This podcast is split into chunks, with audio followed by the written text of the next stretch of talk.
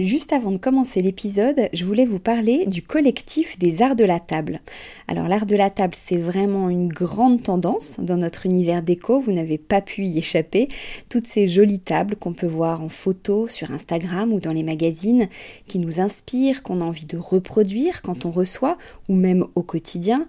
Tous ces chefs et ces restaurants qui font attention autant au contenu qu'au contenant, et toute cette jolie vaisselle qu'on peut voir dans les boutiques, eh bien c'est tout ça que défend le collectif des arts de la table, qui a pour ambition donc de promouvoir et de valoriser la filière française des arts de la table.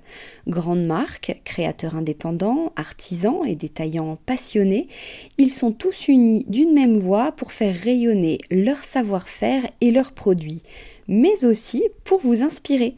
Tous les mois, le collectif des arts de la table vous propose une nouvelle tendance qui vous donne plein d'idées sur les matières, les couleurs et les formes du moment, et bien sûr une sélection de produits de marque française que vous pouvez donc retrouver sur leur site lesartsdelatable.fr ou sur leur compte Instagram @lesartsdelatable. Allez, place à l'épisode maintenant. Avec Décodeur, la déco, ça s'écoute.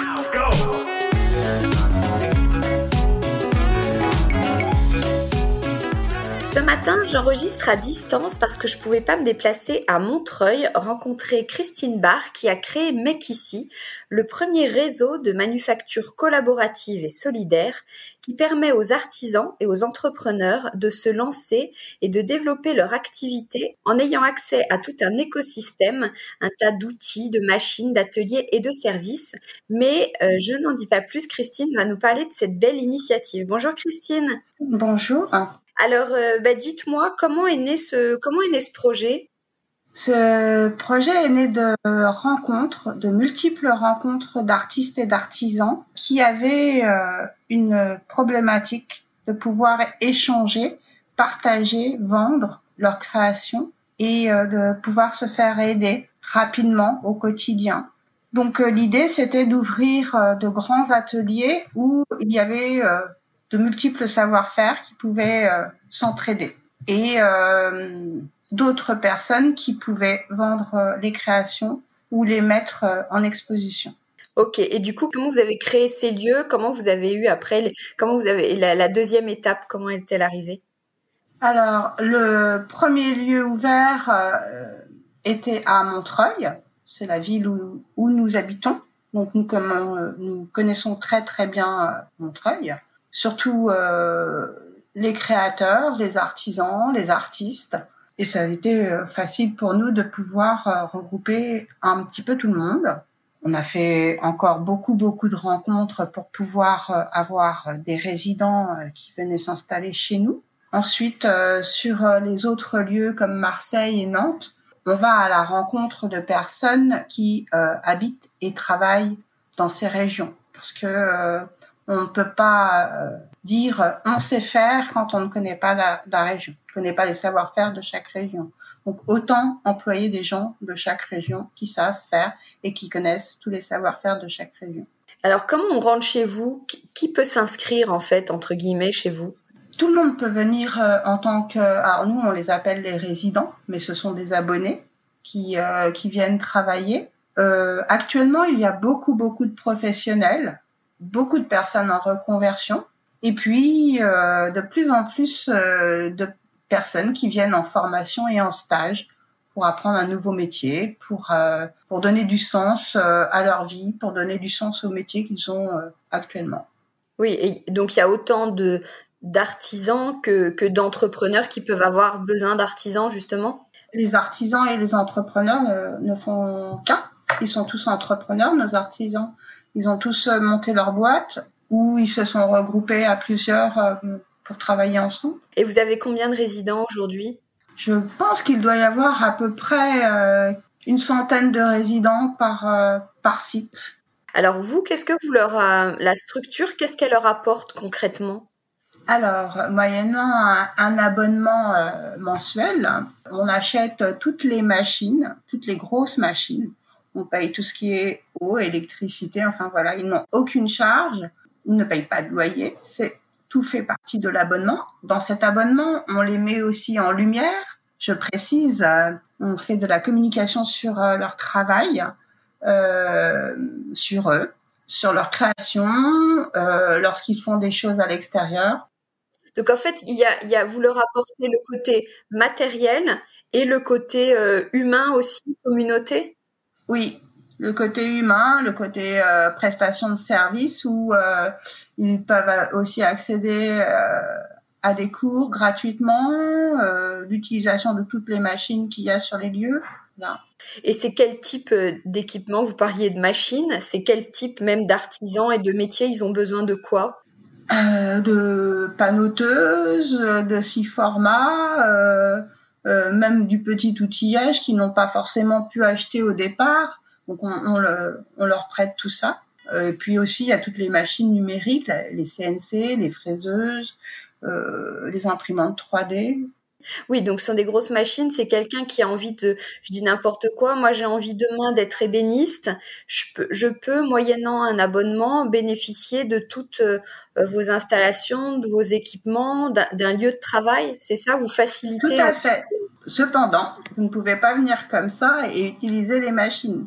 Il y a un responsable des ateliers qui vient regarder si vous savez utiliser les machines pour votre sécurité et la sécurité de tous vos collègues autour.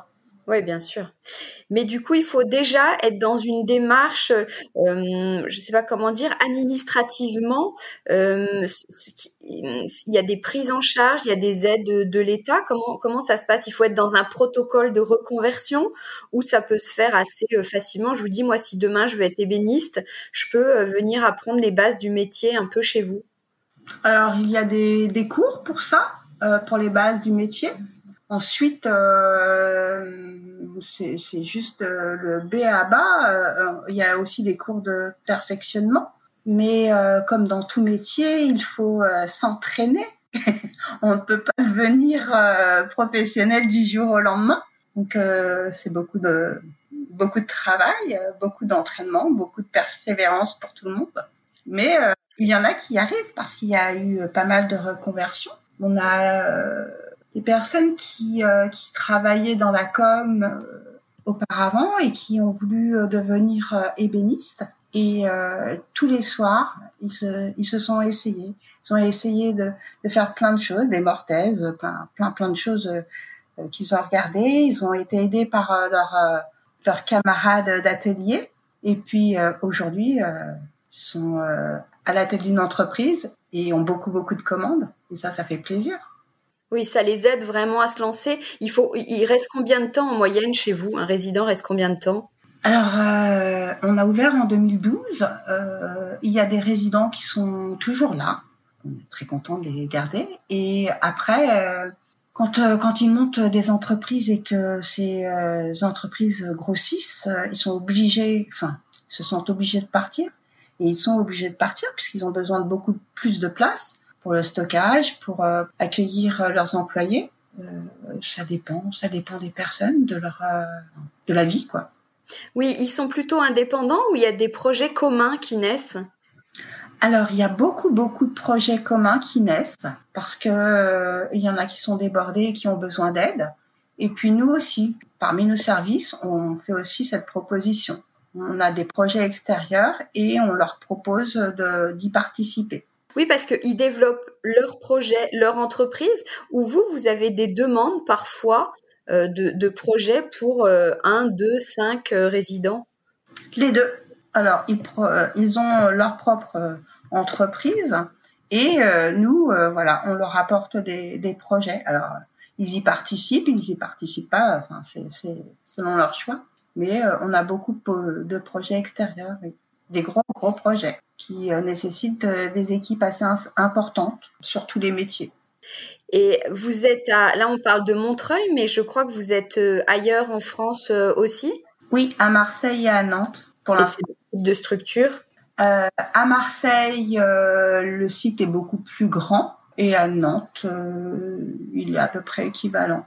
Pour vous, quel est l'ADN en fait de votre de ce projet, de votre engagement. J'imagine qu'il y a un engagement durable. Vous parlez de valoriser les circuits courts, c'est le retour des savoir-faire manuels, pour le choix des matériaux aussi. J'imagine tout ça, ça va de pair avec tout votre cette initiative.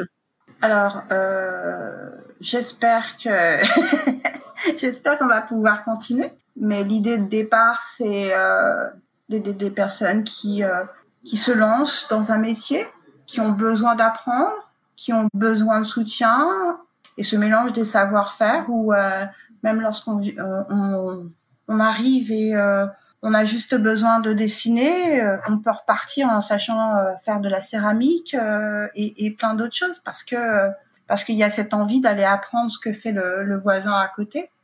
Et oui, c'est ce partage de savoir-faire avant tout et ce partage du quotidien qui nous pousse à faire ça. Il faut que ça continue.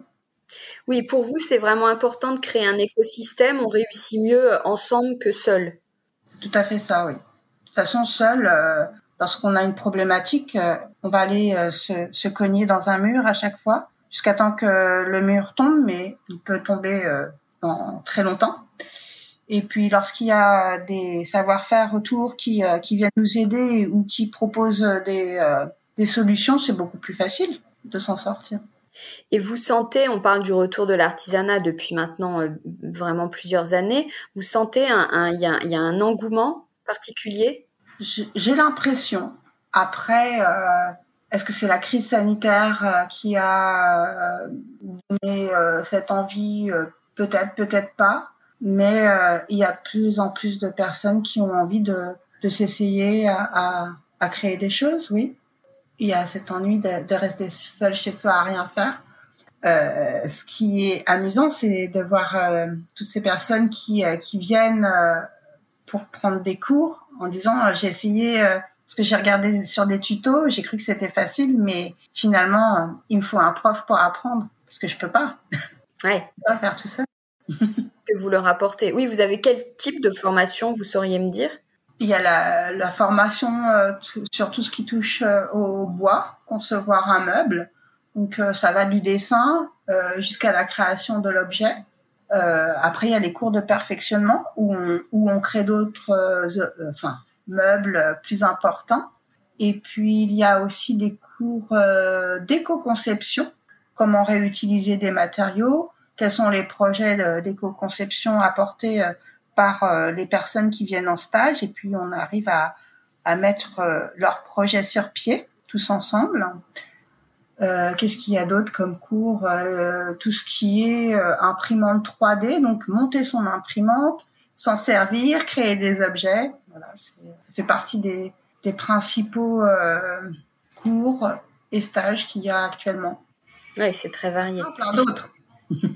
Vous allez en développer d'autres, vous avez dit ? Oui, il y en a plein d'autres en conception. Maintenant, sur le site sur le site internet, je précise, mekissi.org, suivant les lieux, que ce soit Nantes, Marseille ou Montreuil, il y a des cours similaires, mais il y a aussi des cours différents.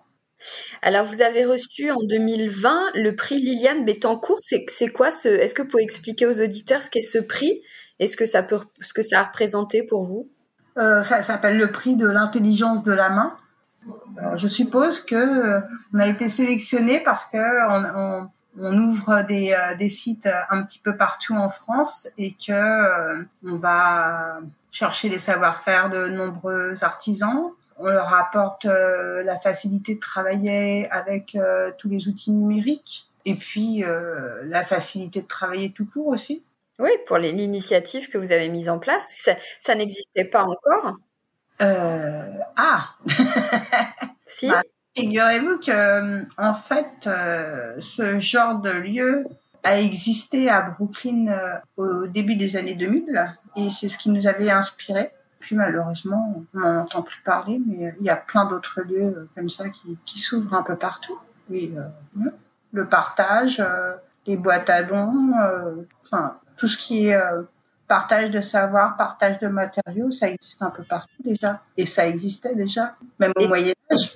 Et c'est l'avenir aussi. oui, c'est l'avenir parce que la planète n'est pas élastique. On peut pas prendre tout ce qu'elle produit constamment. Il faut réutiliser, retravailler les produits, je pense, et pas surconsommer. Acheter de belles choses qui durent, je crois que c'est l'essentiel. Ça, c'est mon petit côté écolo. Oui, c'est bien, et qui va avec l'ADN de votre projet. Oui, voilà. Ok, ben merci beaucoup Christine d'avoir répondu à ma question. Merci, au revoir. Bonne journée, au revoir. Avec Décodeur, la déco, ça s'écoute.